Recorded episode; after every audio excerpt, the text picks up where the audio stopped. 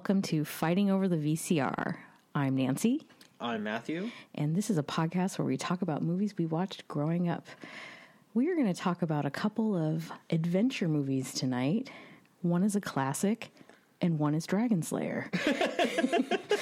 I'm going to talk about Romancing the Stone later in the episode, but Matt's going to get us started talking about um, A classic. not a a cult classic. I wouldn't even call it that, Matt. There's a cult out there that probably likes to watch it. A, a masochistic cult that likes weird movies. Not at all. Okay, well. I'm going to let Matt get started on Dragon maybe, Slayer. maybe they're just really, really excited about dragons, Oh boy. slaying them. All and sorcery. Matt. Okay, Dragon Slayer. this is a movie that um, I'm gonna say was probably my introduction to fantasy movies. It was like an er- it was like one of my early introductions to fantasy movies, like not including like sci-fi, but Did you see it before Clash of the Titans? I think I saw it before or around the same time, and and while that also is a Superior? fantasy movie, a fantasy movie, I would not necessarily say it's superior. Um, I would. um, there are things about it that are superior. I would agree with that. But this movie came out in June of 1981.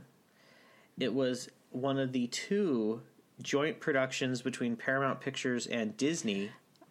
The other being the Popeye movie, which is also a cult classic to some Yes. and it was direct. Uh, Dragon Slayer was directed by Matthew Robbins. It was his second movie.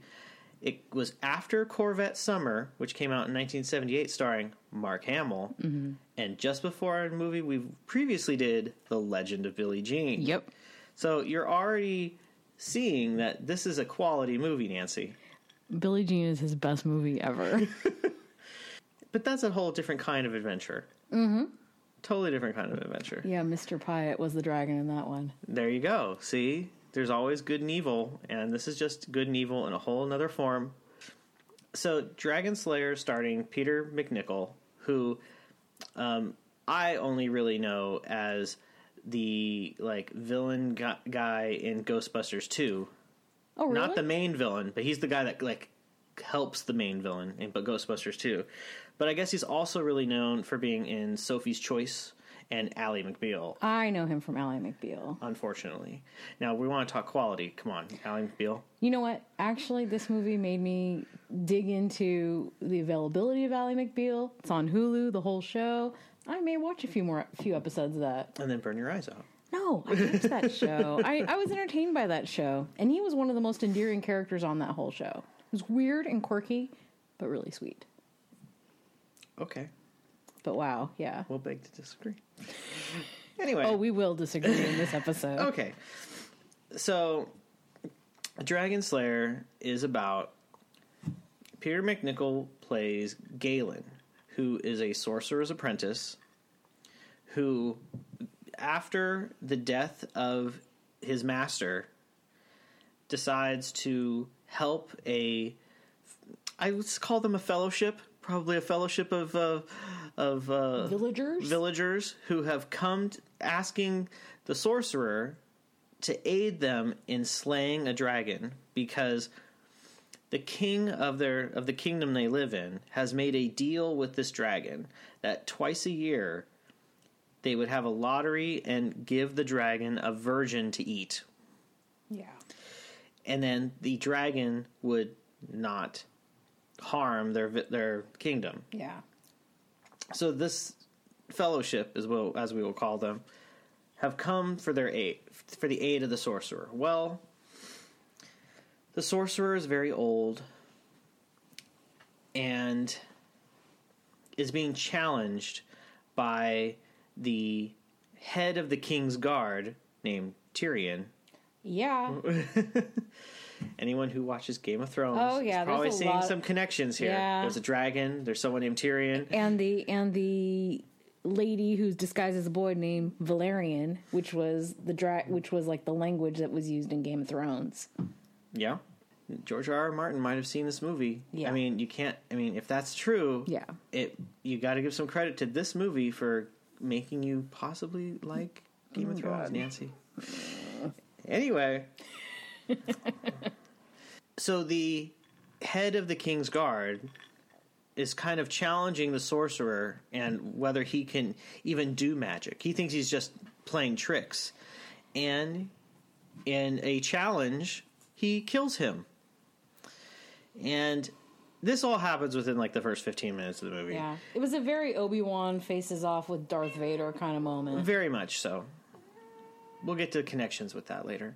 Yeah, So Galen, as the apprentice, takes the amulet that the sorcerer wears and thinks it's the source of his power and uses that to as a way of proving that he could help this fellowship and decides to go with them back to Urland, the name of the, the kingdom, mm-hmm. because it's by the river Ur.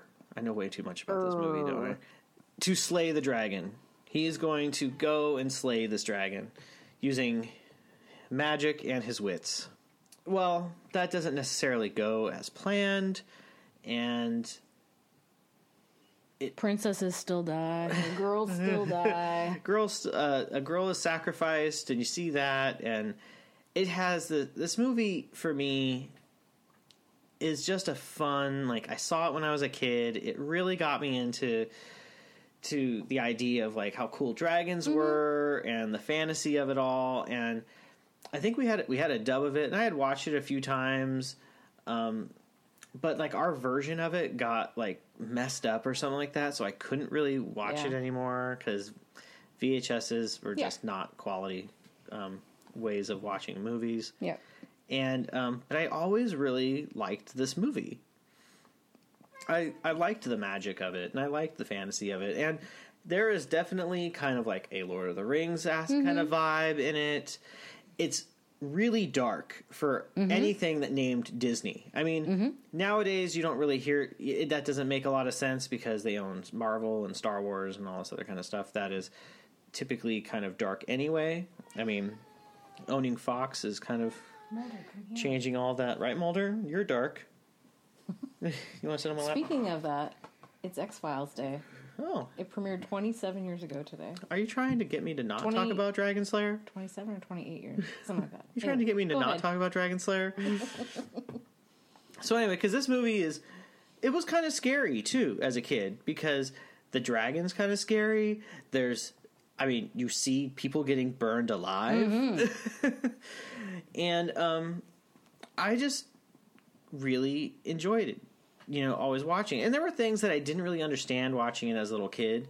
That like I'd seen it maybe like as a teenager, I had watched it one time, and I'd seen it even later. And every time I've watched it, I've kind of caught little things that I didn't get the previous times I've watched it.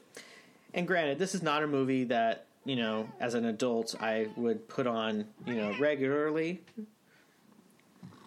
Mulder liked it. Do you have something to say? No, he didn't like it. As he headbutts the microphone. It's very opinionated about this. You're kind of a dragon sometimes too. with your roaring. anyway, I just really kind of enjoyed this movie, and I understand it's not your cup of tea. No, no. You're not. You're going to be bored by it, or just think it's not like that fascinating. I mean, it was 1981. It was. It got nominated for Academy Awards. Which ones? It got nominated for effects and Wow. score Wow. and the music in it is is pretty good. I, I you can't really hate on the music. I mean, the acting Not good. not the greatest. I think some of the best acting is. So I mean, it was nominated for awards, so it's not like it. You know, was just cast off. It did not. It it did not make its money in the theaters that it cost Oh, to make the movie. It did. It did perform poorly. But I mean, some of the stuff that that really stood out was the effects and the sets. I mean, it was filmed in um, in Wales and in Scotland, which is beautiful to look at. Yeah. Um, there's a I mean, all the medieval stuff is filmed there because that's where everything seems to take place, and it looks old and beautiful. Yeah. Beautiful green hills everywhere. Yeah.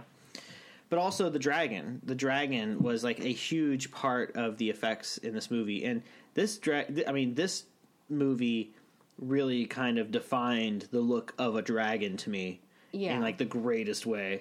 It was kind of cool the pacing of revealing the dragon that you didn't see its face until the last fight that it was having with um, his mentor. Right. You know, and that was you know you would just see either like a couple like three of the claws as it was coming out, or you'd see its tail whip around, Or the back of its head. Yeah, you you didn't see its face and it's you know shooting out Well, when, fire. when Galen when Galen really goes after it into the cave and um, really tries to attack it when after the whole um, debacle for the for the king and, and his Yeah. and the and the princess gets in there. Yeah. I mean, there's some political things in here that I'll, I'll get to in a second, but um,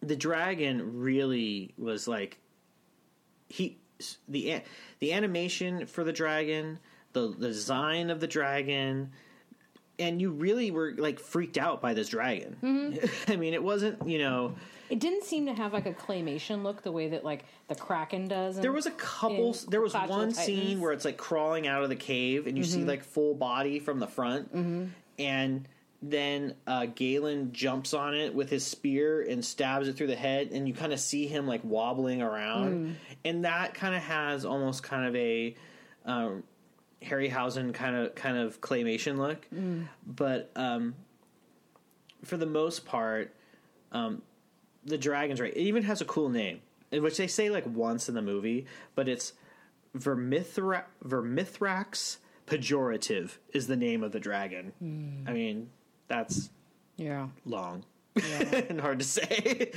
but. yeah. What, why would you name the dragon that? I don't know. Let's just throw a bunch of consonants and a couple vowels together and make up a mm-hmm. name. Use some Y's instead of an I. You know, it's just and why not just throw an X in there? Because that's rarely used, so we'll just do that. But anyway, um, there's great. I think the action is good in this. The fighting is pretty good in this.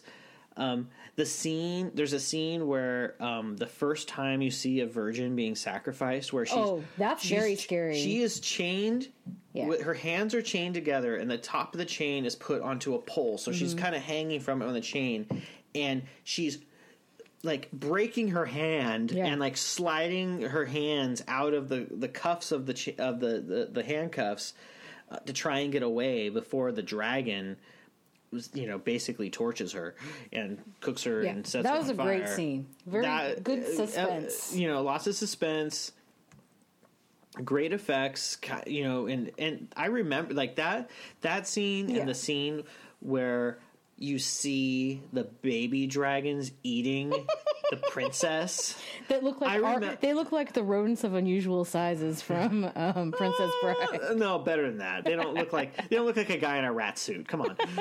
but um I remember like every time I've seen this movie since I was a kid, I remember like that being the freakiest scene, like Yeah. burned in my brain Yeah, um, from the movie. they're scary little monsters. Yeah, and even they like they were basically probably like puppets. Yeah. you know they were ba- because you never Yeah. saw them full body. They were basically puppets, and uh, like I said, I thought that all the effects for even some of the magic that was going on with like the crystal and like the fire and all that kind of stuff, I thought it was it was done really well. So I understand why it was nominated for an Academy Award at that time. It was 1981. Luckily, we know somebody, our friend of the podcast, Drew, um, has a casual, random um, relationship with uh, Phil Tippett, who worked on this movie. And Drew um, actually um, came over and we watched this movie together. And then he ran into um, Phil Tippett um, since we watched it. And he told him, he said, "Hey, I'd never seen Dragon Slayer, and I and I finally saw it." And he gave, uh, and he told uh, Drew, um, this were these are his words, so you'd agree with this. Um, not a very good movie, but I'm proud of that dragon. So I mean, obviously that's what that's one of those things that stood Yeah. out. If even the if the people who are who are making it are like, eh, the movie it, it could have been better, but I'm really happy with how that dragon Yeah. came out. You know, that's gonna that's gonna happen. So, but um, uh, one of the other aspects of this movie is this whole kind of relationship that the kingdom has with the dragon and Yeah, the bar- lottery. the, bargain it's made with the dragon. and the lottery. And a lot of the na- like the, the the the poor people in the village kind of have this idea that you know certain only certain classes of people of of young girls get called to from the lottery to be part of this to to be sacrificed to this dragon. And it's they like tell the military draft. kind of. And and um valerian when you first meet valerian you think it's a young boy and they call her boy and everything like that because she's been keeping the secret from the entire village well if you look at her face oh and her tits it's Yeah. pretty obvious Yeah, and, what's and- going on and- here. until Peter MacNicol decides to go skinny dipping and go underwater and be like, "Whoa, not skinny dipping they're taking a bath that's Same how you did it in, Yeah. Back then whoa, what are those and parts?" and he and he's like, I'm going to keep your secret. It's none of my business. Mm-hmm. He doesn't care, but he gets to see like that side of this whole argument of you know this lottery is fixed. I mean, this is this is something is wrong here. So um, when they get to the kingdom, at one point. Um, you know the king doesn't the king seems to think that he's a fraud and only really wants his power because at there's a rumor that the amulet that gives the source of the power can help turn can help turn lead into gold so I didn't even catch any of that. he wants to turn he wants the he wants this amulet to turn lead into gold. He thinks it's going to make him rich. So he mm. so he knows that Galen has this amulet. Throws Galen in jail, mm-hmm. steals the amulet, and while he's in jail, Galen meets the princess, Yeah.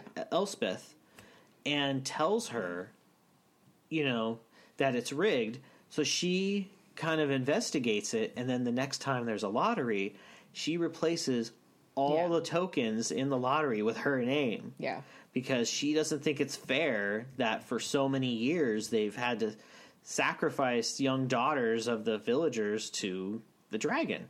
wasn't there an X Files episode kind of like that, the Chinese lottery, and about like either the I think it Oh. was like the body parts where they were like giving Oh, up hell body money? parts. Yeah, Helmet, not really. it ended with someone in an incinerator, which was so amazing. Anyways,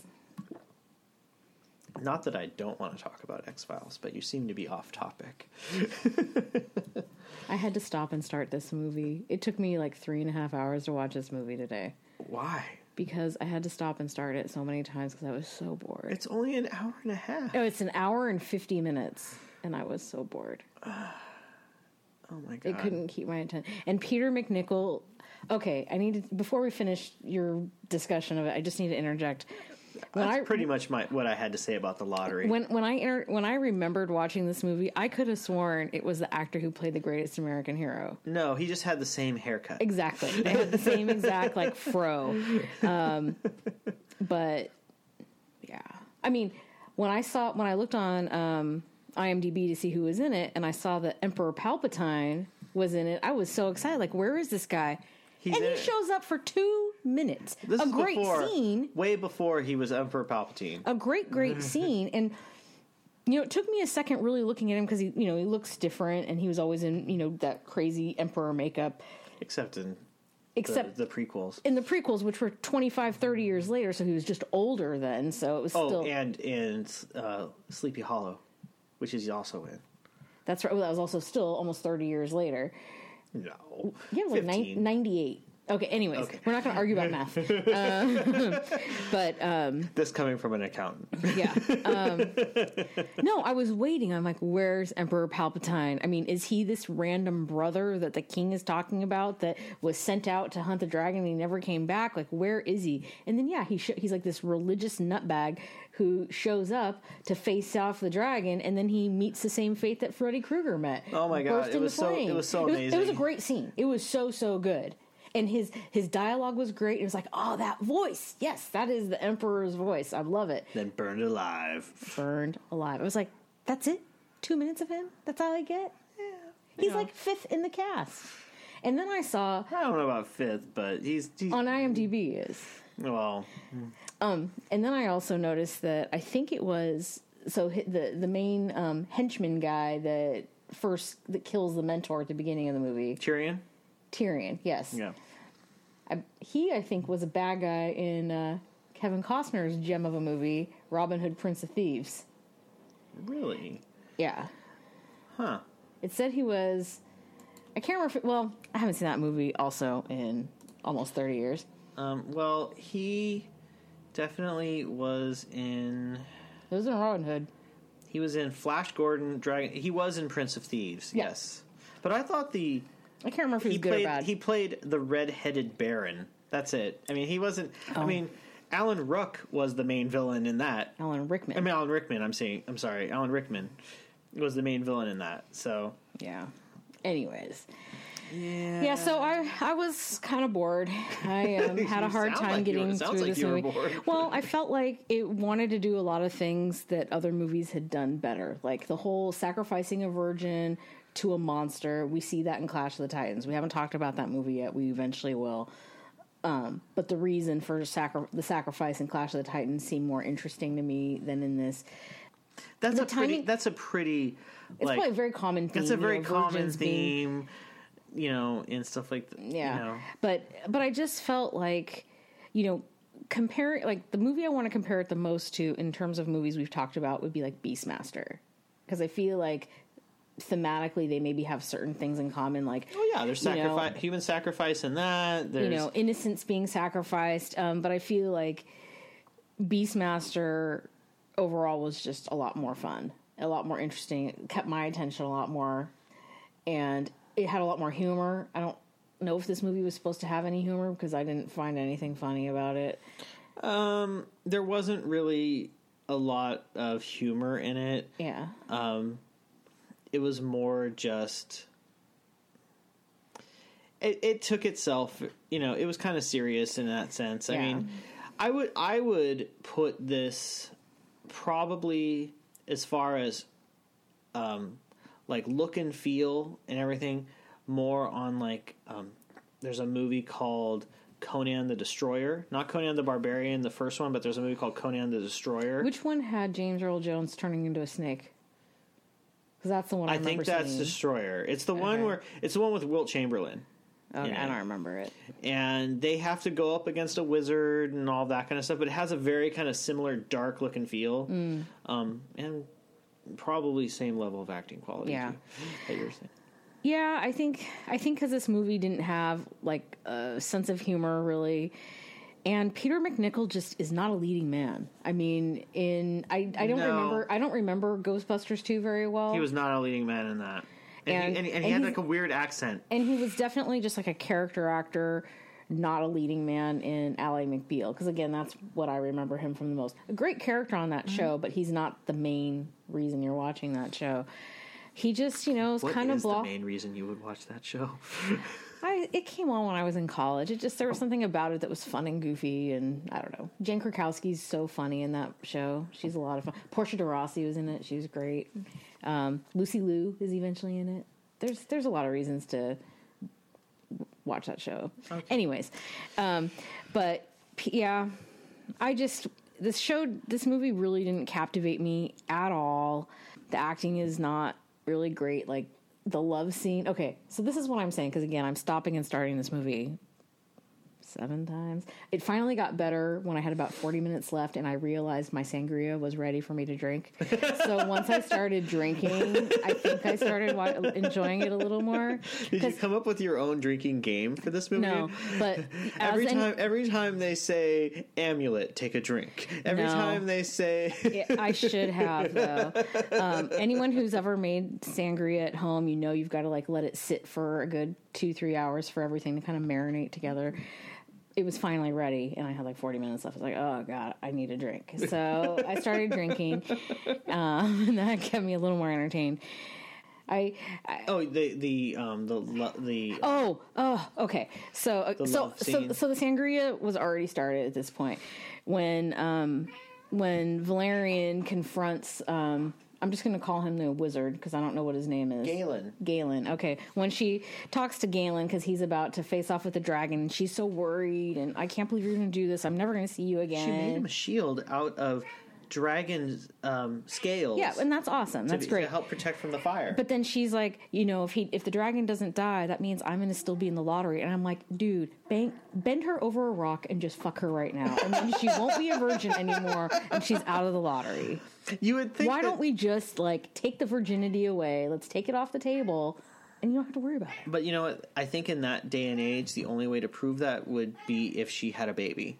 What?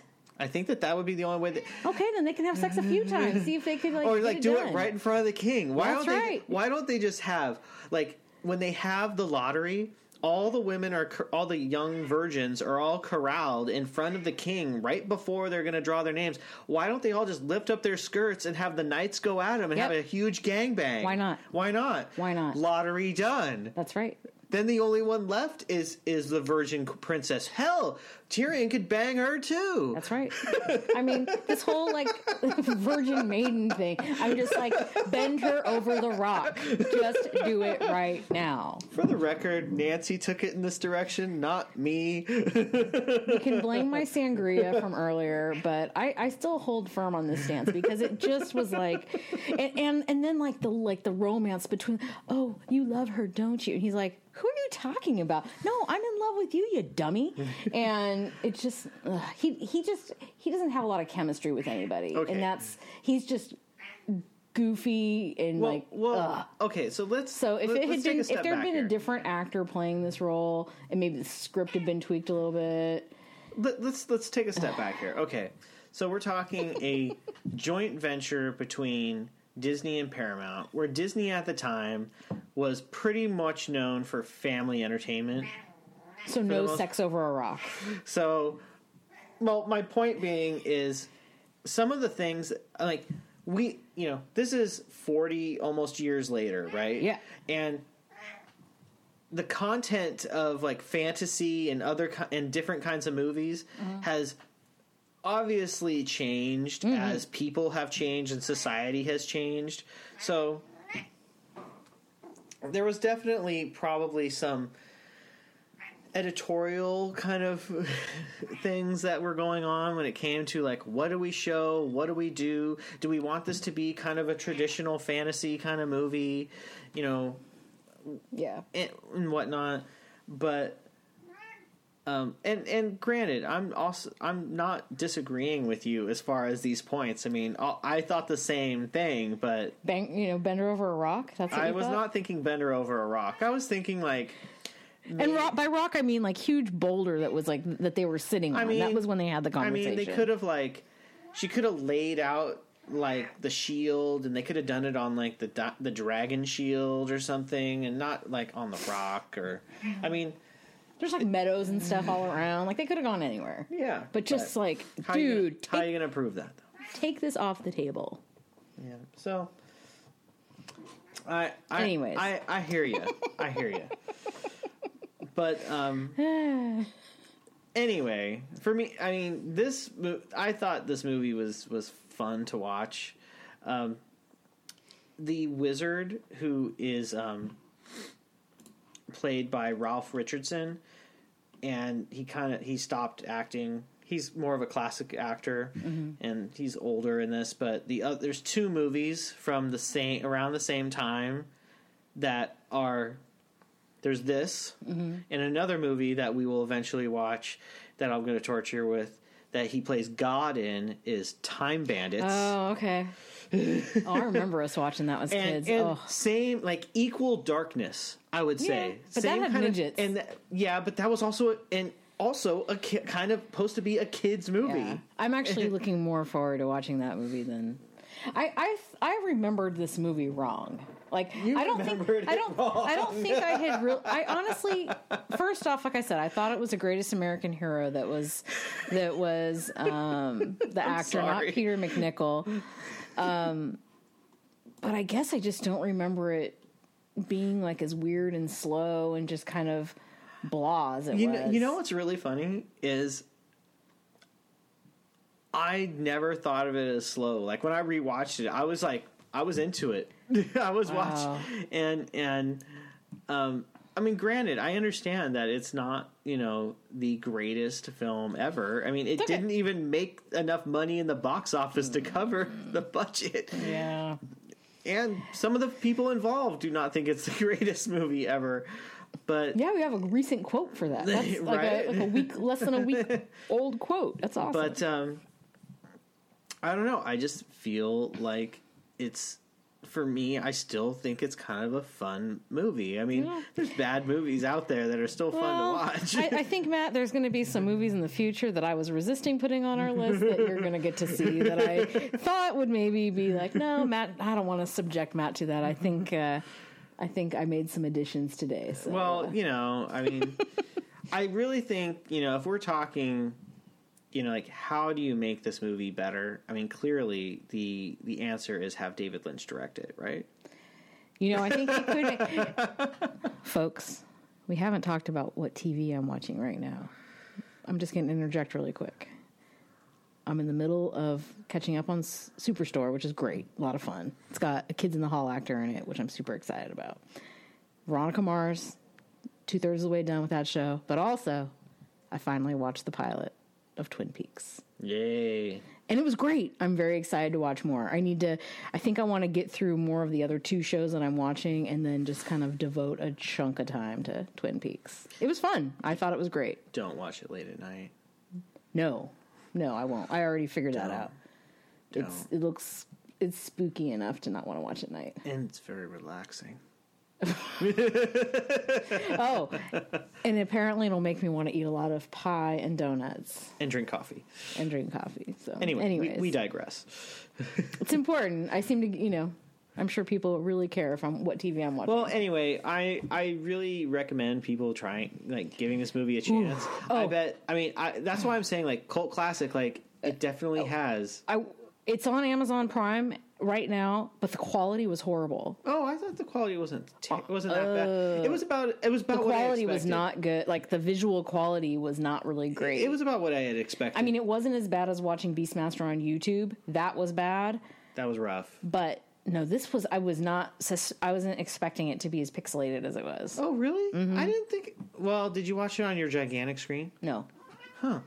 I I didn't think it was that bad, but um, who sometimes, knows? Sometimes, it's Mercury retrograde. Weird shit's happening. Prime has like when you're searching for movies, you'll see the same movie twice, and it has like a different cover. Mm. And I think sometimes it's like two different versions, and one sometimes it might be more cleaned up on a than another version. Why so the hell would they offer a shitty looking version at uh, all? why?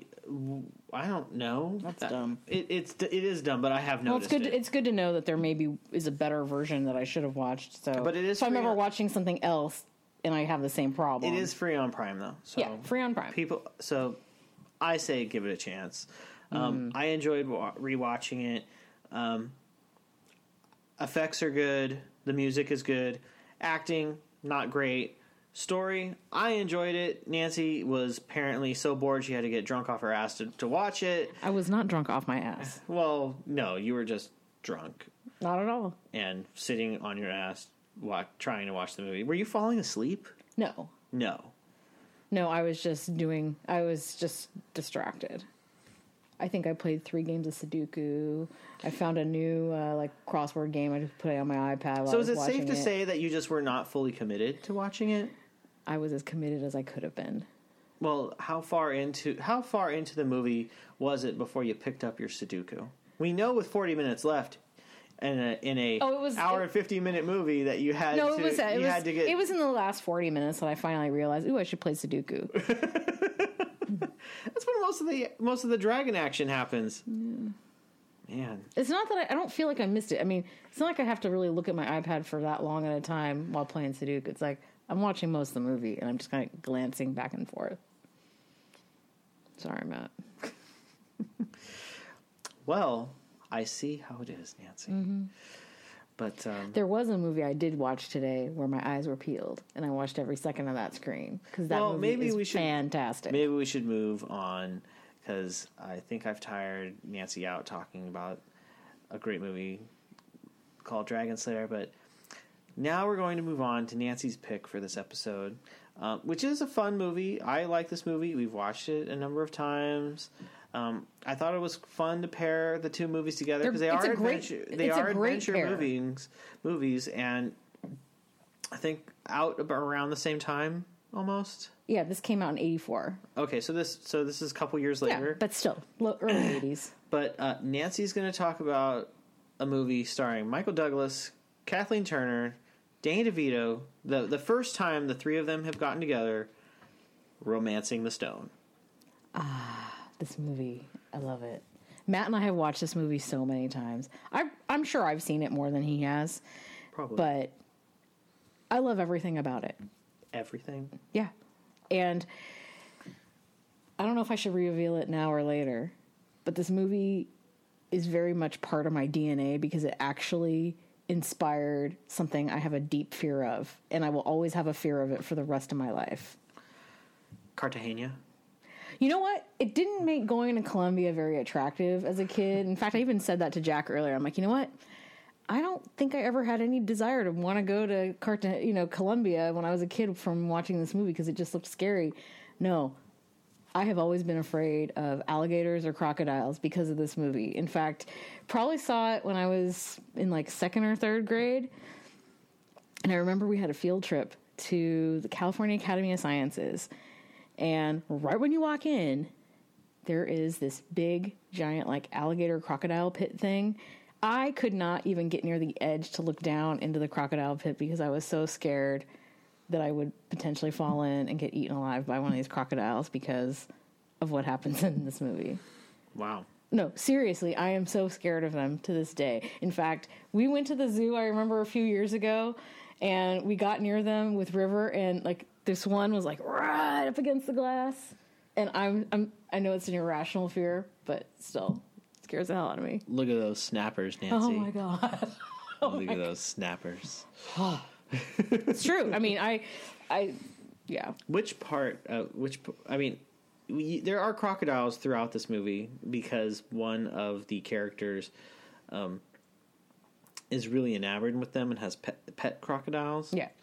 Um, But uh, something happens at the end of this Yeah, movie where the crocodile becomes an uh, an, an important character.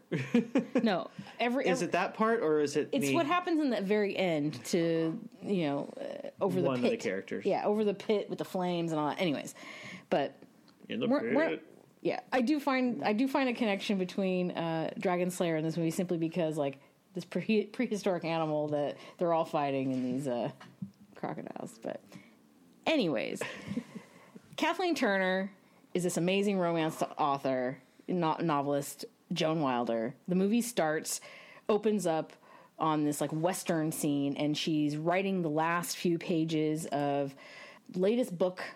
And as, as she's wrapping it up, you know, she's sobbing. You know, she's got her giant headphones on. Like, I know we had that same kind of set when we were kids um, those headphones on she's got some kind of music on, and she's just so happy. You know, she celebrates with her cat Romeo, and you know, you you know, they do this walk through her apartment, and you see she's a very celebrated novelist.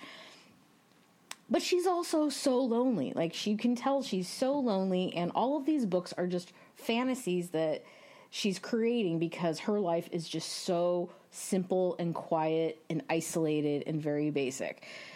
So she turns in this novel to her editor, the amazing Holland Taylor, who watching this made me want to like dig up the bosom buddies somewhere. Mm-hmm. Like I want to find it either streaming online or just maybe buy the DVDs or something because Nisa, Nisa, Nisa. Matt and I watched that show all the time too. I think even had only had two seasons, I think, but we loved that show. Anyways, she's with Holland Taylor for all of ten minutes, not even ten minutes, and then immediately this huge. Um,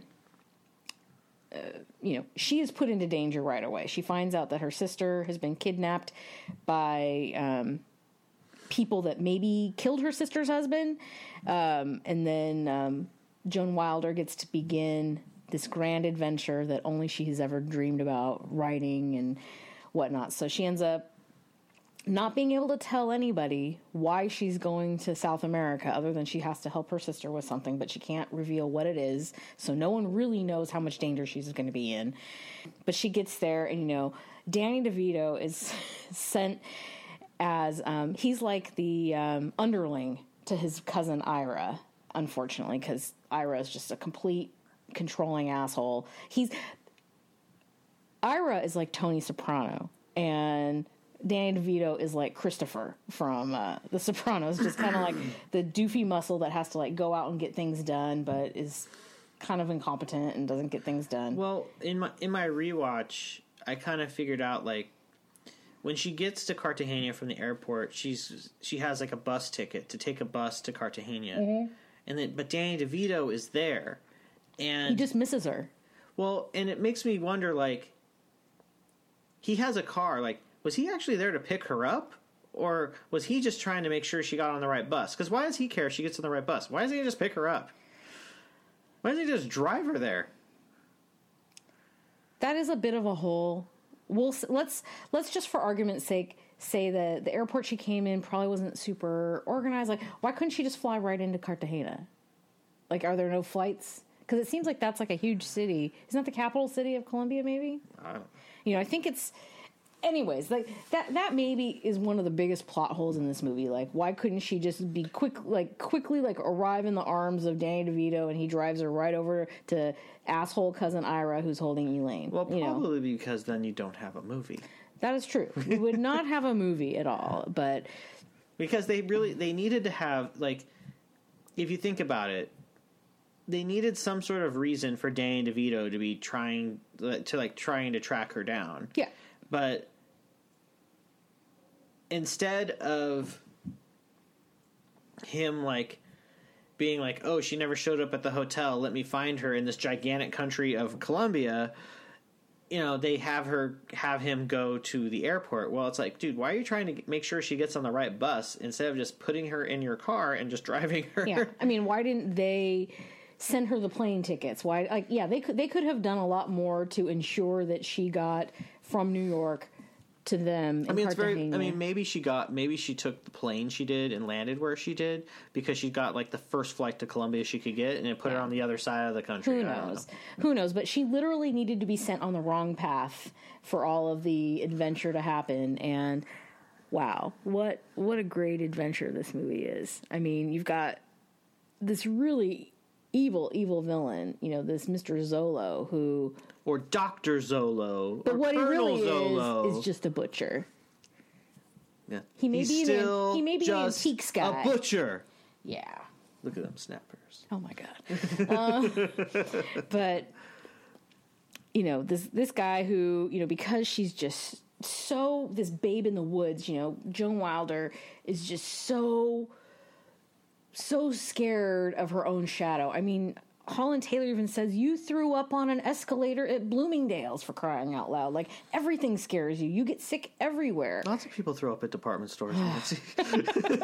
Maybe in the perfume section because it's just too much but um so of course she's you know someone who comes off like very very confident and you know she's naive so she trusts this guy and of course you know bus crashes runs into a jeep bunch of birds fly around all the people get off the bus except this you know nice man with a mustache and uh starts you know wants to pull a gun on her and whatnot but then this shadowy figure on the top of a hill appears. Mike, Michael Douglas, with the best mullet he's ever had in his life, shows up with his little hat and a, and a rifle and, uh, and a machete. and a machete, scares off Mr. Zolo, and then the two of them begin their adventure.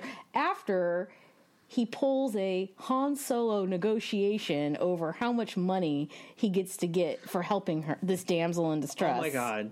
He had just been shot at. And what does he settle for? $375. American Express? I'm like, really? I'd be like, immediately be like, you want me to take you to Cartagena? Thousand bucks. This is 1984. Thousand The value bucks. of the dollar was very different back then. Thousand bucks. And Guys honestly, you know what? at me. And all of his birds were gone. Yeah. He even says at one point he could sell like one of those birds for like a thousand dollars. Mm-hmm. So I mean, immediately at that point, it's like, you just cost me thousands of dollars from my birds. Yeah. thousand dollars. Yeah. She's totally out of her element, total fish out of water. She's still wearing that big giant puffy coat. It's like, lady, what do you have that coat on? Yeah, it's raining, but it's probably a hot tropical rain. Yeah. It's not cold out. No. I love when he asks her, you know, you have anything valuable in the suitcase? Well, you know, my stuff, my clothes. Yeah. Chuck it it over, chucks it over the over the edge of the mountain, and she's like, "Are you kidding me, you bastard?" But so much fun happens in this movie. You know, they're in that mudslide, you know, right away, and then he like lands like smack between her legs, which is still one of the funniest things to me. And then they don't go too much further, and then they find. Oh no! After that, He chops off her. He he chops, the chops off of the heels of her shoes. She goes, "Those were Italian." He goes, "Now they're practical." then they find then then they're being chased. They're being chased this whole goddamn time. They find the bridge. They end up like freaking Tarzan and Jane flying across the river, and then you know find a nice little airplane that had crashed. Get to like relax for a while and like get some sleep and get drunk and eat jars of pickles. oh, and eat a snake. Oh yeah, and eat a snake. And I swear to God, after he chopped it and was pulling it behind her, and he kept pulling and pulling and pulling, and like, how long is this motherfucking snake? How long is this snake? Goddamn Bushmaster. Oh my God! Just, I mean, here she's like railing into him, like, "Excuse me, um, I would like for you to look at me in the eye when I'm talking to you," and then, psh. yeah. It just it just goes on and on and on. Like just the adventure of this movie is just so much fun. I mean, and then and then Holland Taylor plants a seed very early, like when she mentions she's going to Colombia, and she goes, "Oh, you know, they all love your books down there because it's all the macho, all the macho men love your stuff." No kidding, do they? I mean, they end up in this one random village, and John Wilder, the Joan Joan Wilder. the famous romance novelist. Oh my god! I mean, just so much stuff. I mean, and I, I mean, I remember that thinking that was funny as a kid, but I mean, as an adult, it's like, oh my god, like how freaking ridiculous is this? It's like, what is, what are the odds that someone that writes romance novels would be so admired by like basically a drug king? Like, let's call him what he is, okay? Yeah. A drug king in Colombia with this like sweet pad and oh, just so freaking hilarious.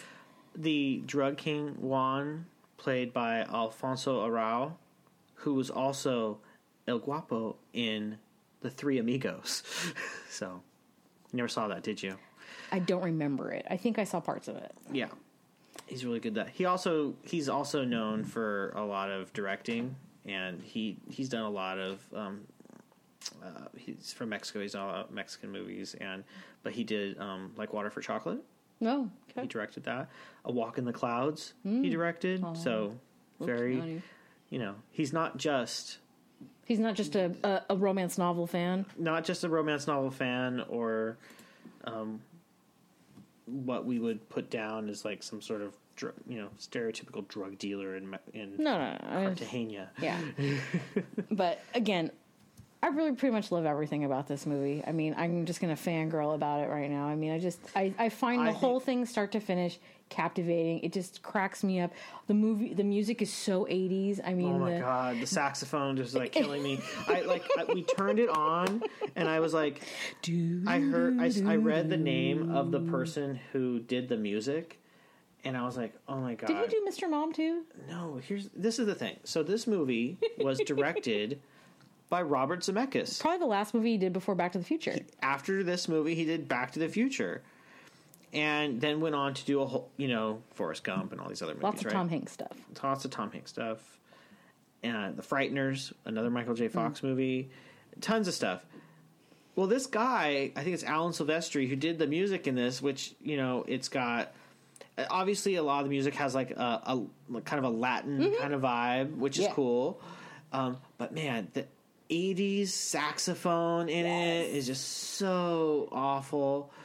And um, Oh, and no, then, so then so then he has done music in almost all the other Robert Zemeckis movies, including some of Back to the Future. Hmm. And I'm just like, okay, this guy uh, either has a broad range or he had to get very specific, like.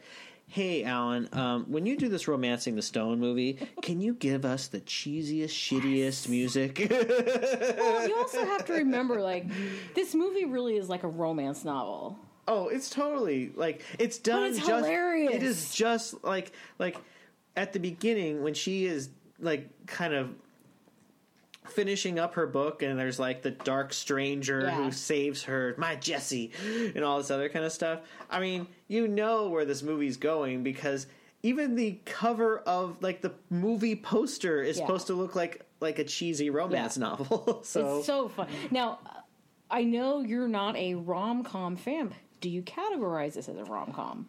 i would i would only for the sense that it has some humor but it has like an adventure aspect Yeah. of it that can make it it's that is not like when harry met sally Yeah. or It's- Jerry it's- it is different. It's Like, I- definitely um, Because they're because there's action. I mean, there Yeah. is gunfire and and you know scary reptiles in it. Nancy, they're, they're they're in danger And they're in danger, this yeah. movie. I mean, they're being shot at. I mean, they're chased the whole military, drug dealers. I mean, this is this is you know, Yeah. Eh, there's some intensity here. So I would not qual. I would not put this under the category of rom com. I agree. I mean, I, I mean, even though literally the word romancing is in the title, I don't think of it as a romantic comedy at all. But Oh. There's this. ro- There's a there. There are some romantic moments between Michael Douglas and Kathleen Turner. yeah, of course, because their chemistry which is amazing. which you're not going to get away from. And and like I said when I introed this, I mean, this movie, like after this, a couple years later, they do a sequel called The Jewel of the Nile, which garbage. we saw in the theater. Yeah, you and I remember we saw it in the theater. We were And so had- bored. And it had that Billy Ocean song was the Yeah. was like the theme. It was not good. And It, then was, it was such a letdown. and then a few years later after that, they did War of the Roses together, which Also a rough movie. not a, I'm not a fan of. Um. Sherry, our friend of the podcast, she really likes that movie. I don't um, think our parents liked that movie either. I think they hated it. Yeah, I mean, and that's kind of I find it hard to watch, but they're they're still good together. The two of them are still good together in that movie. Yes. And we've both watched The Kominsky Method. Kathleen Turner and Michael Douglas play ex-spouses. They're Yes. they're a divorced couple. Yes. And you get just a teeny She's- tiny you get she- you get a, a you get cameo. you get a She- two minute cameo of her a and it is fantastic. It's like, yes. And Danny DeVito shows up in that show for a brief cameo too. Yes. It's so as his good. proctologist. Yeah. So I mean, I mean, the, the, they have they have a great chemistry in this movie, and um, and you know, Michael Douglas. This is a Michael Douglas production. Yeah, he- so I mean, he he kind of got this movie made. Which is why when the credits roll, his name is above hers. Because honestly, come on, she's the lead character in this. Yet Oh, he put he put of the himself the top, but you know, Yeah, well, he, he made the movie, so it's he okay. he was more he was more known. I think when it came, I think like he was more known as an actor because he had been acting for so much longer. But at the time when this movie came out, I mean, I think I can't remember when Body Heat had come out. I think it came out before. So I mean, she was kind of the hot commodity at the time. So I mean, both them put them both together, and you know, blockbuster gold. You know, Yeah. kinda movie movie gold. So I mean, and and I I mean, I remember watching this movie all the time, and then I. Um, I introduced it to Sherry, and she was like, "I can't believe you hadn't." She'd never seen it. I don't think when she had ever seen it. When did it. you finally? When did she finally see it? Oh, probably over ten years ago. Okay. but Wow. But she, I don't think she had ever seen it. Like she, I think she had a different idea of what it was. Mm. But um, Was or or maybe she saw it and was like, I wasn't really sure about it, and then she saw it again and was like, oh. But yeah, I mean, we watched it a lot as kids because I think besides us having it on tape, it was like on a lot. It was, I think, it was definitely like one of those HBO movies that they would play a lot. It's not just an HBO movie they played all the time back then. It's pretty much always available if you have like at least HBO or Showtime or Cinemax. Like it's it's basically available on on demand. Yeah, all the time. Yeah, to I mean, watch it it, is- I just it searched is- on Comcast and just start typing in "Romancing the Stone" and it came up. It's pretty much watch, so. like a standard from the '80s that I think any '80s movie fan had to have seen this movie. I mean, and really, like Michael Douglas is just phenomenal in this. He's so good, and I love Kathleen Turner. I'm just in a lot of ways, this was kind of like for me and you. This was our introduction to those two actors. Oh sure, absolutely. and um, you know, anytime we ever see them in anything, we're probably always kind of in the back of our minds comparing them to these Sure. to these characters. I mean, luckily they've you know Michael Douglas has gone on and done a lot of things, and We've already talked. we about talked about him in the game. I mean, and he's played a president. And he's Yeah? played a lot of different Oh, kinds of roles. yeah. Um, and um, Kathleen Turner, uh, you We're know, going to talk about her in another movie eventually. yeah, I mean, she's she's been in a ton of things uh, besides being Chandler's dad and Friends. I mean, you know, you know, it's they're definitely kind of staples for our viewing in, in as you know growing up. Yeah. So, but yeah, I I, I enjoyed watching this movie um, again. I, but I I think I had watched it maybe like three or four years ago again. Like just put it on because it was just it's just fun to watch because and um. I think Sherry wanted to watch it, and we, we put it on. And, I haven't seen it in easily 10 or 15 years. oh, really? I mean, even though I love it so much, as we've discussed multiple times, I don't really rewatch much anymore unless I'm assigned to it.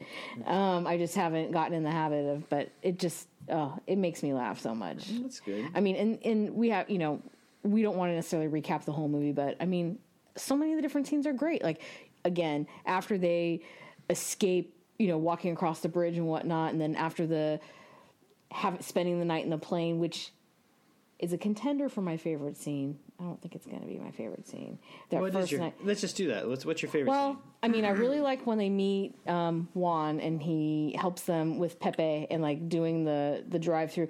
But I think the whole like ten minute scene of them in the hotel, like at the hotel, he's bought her the outfit. Then they go out to dinner and then they go dancing, and literally like the scene of the like the music kind of quiets a little bit, and like. They start dancing a little closer, and then they start kissing, and like in the background, fireworks are going off. I mean, it's just all of the things setting up. Exactly. I'm sorry. So cheesy. It is, but I don't care. I love it. And then, you know, it goes to them in the hotel room together and then being all sweet and talking and stuff and daydreaming about the sailboat, which, let me say this. She acts like he's got to find the stone to buy the sailboat. If she is this, like, bazillion dollar author, Why does she have can't more money? Why can't she just buy him the boat? Why doesn't she have more money? I think she has more money. I think maybe it's just uh, she doesn't want to be a sugar mama. I don't know. I don't, but, but, but I don't kinda- think you know what though. That might be a good commentary on like maybe being a romance novelist is not like the greatest. You know, it's just like having a reg. You know, any other Yeah, job. may- maybe as it's not as paying. It's not a lucrative. lucrative, you know, thing. Being She's an art, like- she's not Bill artist, Gates. Being an artist is not necessarily Yeah. always that lucrative. I mean, know? Holland Taylor's got to be able to pay for all her furs and stuff, so she has to take a big cut, I guess, out of all these. Probably. I mean, it's it's But, uh, it, it, it's a tough sell. Those something. I but mean, but then you know, like the next day when they're driving, and then they finally like are on the hunt for the stone, and like they finally get it, and just Yeah. oh, I mean, so much of it's just so great. Uh, a couple things. Another thing I wanted to mention, um, since we're talking about you know the legacy that Michael Douglas and Kathleen Turner have in our minds, um, there's another actor in this movie that we have seen in a lot of movies, and we've actually talked about movies that she's been in. Is um, Mary Ellen Trainor, who plays Elaine, the sister, has also been in, and I'm just going to start listing some of these movies that we would know her from in the 80s. Um, she was in a little movie that we talked about called The Goonies. Oh, yeah, she was the mom. Mrs. Walsh. Yeah, She was in Die Hard. And then other movies, all the Lethal Weapon movies.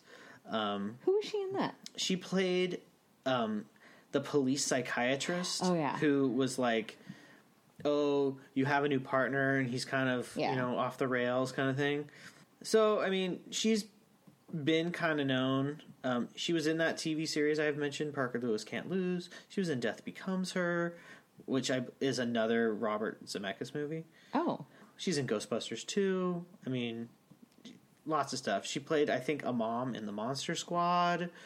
So, I mean, she had her her run of 80s kind of kind of flicks. Um, she passed away though. She passed away in 2015. oh wow, She's only 62. that's very sad.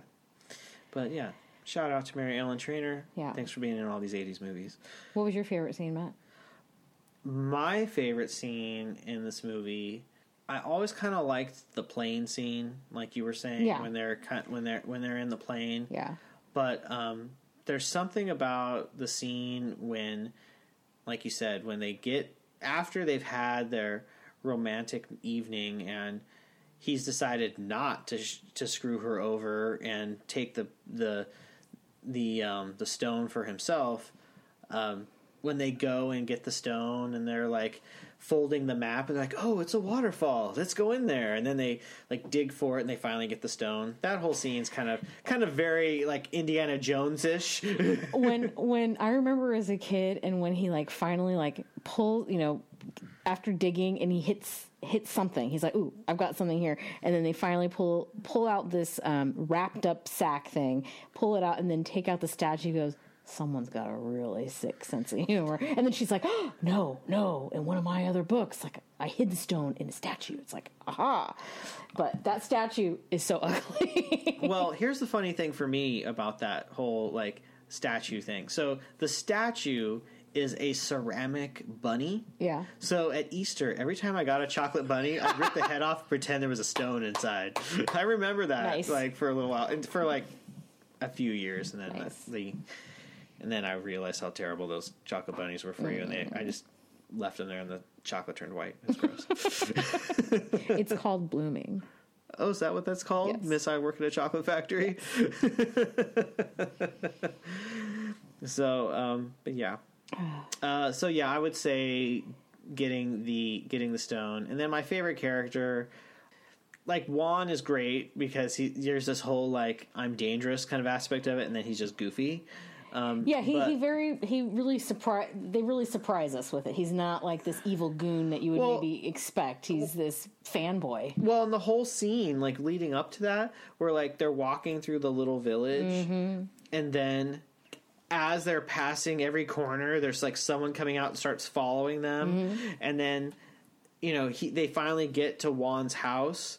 And he pulls a gun on them, like hit you know hit the road, get out of here. And then they turn around, and all the guys that were following them all Yeah. have guns on them. When they're driving in the getaway car and Pepe Yeah. to get away Yeah. from um, Zolo and his Uh-huh. soldiers. They're driving through the village, and he slams on the brakes and turns around. And they're like, "Why didn't you keep going?" He goes, "I couldn't hit my favorite pig." Well, not, not only is he doesn't want to hit his favorite pig, like he's touring them around and telling them everything about the town because he's so excited to share it. Like, oh, my mother was born over there. See that tree over there? My cousin planted that tree, and just because he's so happy, like, oh my god, I love you people so much, and I want to share this. It cracks me I up. read your books. so is Juan your favorite character? yeah, Juan's my favorite character. Nice. He even he they, he even tells the guys that have the guns on them, "This is the woman who I read the stories to you every Saturday." Juanita, Juanita.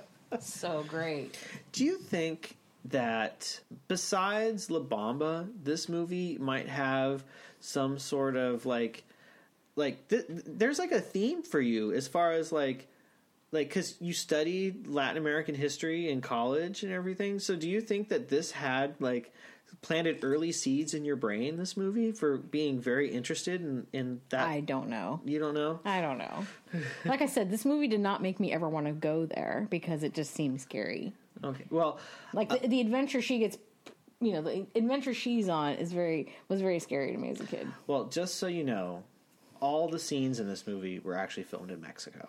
Mm, okay, not in actual Colombia. got it. Now, they could have been filmed in Mexico because actual Colombia might just be hard to film in, you know, with the, the the terrain and everything, or they were not allowed to film it there. I wonder if any of it was filmed like near Puerto Vallarta, which is where I went when I went on my cruise a couple years ago. Um, I don't Because that because Puerto Vallarta and like that extended area is where Predator was filmed because of all the jungle area. Yeah, so very possible. It could be the same jungle. Could be. Um, I for me, it's a complete toss up between uh, Jack Colton and Jack Trustworthy Colton and Joan Wilder's favorite character. I mean, I just love them both so much, and the movie doesn't work without either of them. Oh, of and course. no one else could have played these roles. I just, I'm convinced no one else could have been. You know, it had to be Michael Douglas and it had to be Kathleen Turner. Hmm. So Cool. Cool. but no, love this movie. And like I said, I I don't know many people who are movie fans from the 80s that don't also at least know this movie or appreciate this movie. I've never known anyone to say they hated this movie. Um, like I said, I did not dislike rewatching it. It it's it's a fun movie. Um, I thought it was fun to watch both these movies because they have very they're they're adventure movies with very different themes and tones. But- Absolutely. but I think what makes a good adventure movie sometimes also is like that buddy aspect of it, where you've Yeah. got you know the hero and like their their partner, or the hero and like the person they're trying to save. Mm. Uh, eventually, we're going to talk about um, Raiders of the Lost Ark, and you still have that kind of thing with. Um, Indiana Jones and Marion, Mm-hmm. you know, same kind of thing, and it's just an element that really works. So, it's yeah. fun. so good. So good. Well, I think that's about it. That's Yeah. all I had to say. Um, I really, enjoy, like I said, I really enjoyed watching these movies. I hope Nancy. Yes. Anytime you give me a movie that isn't entirely enjoyable, like Dragonslayer, it's not that I regret watching it. I just want to make that clear. No, you just need to make sure you have your sangria brewing. You know, I need to make sure it's brewed ahead of time so I can start drinking it right away and maybe not delay having to drink it. But uh, I think I, what what I should do then is um, just so our listeners know, um, as we think of movies and make pairings, um, we have like a running Excel sheet Yeah. because. Um, if you don't know, Nancy loves Excel sheets. oh That's- yeah, I love a spreadsheet. she's got she's got spreadsheets for everything. Absolutely. Um, her makeup, no, not my makeup, my wine. Which underwear sure. she has to wear that day. Excuse me. No, I do not.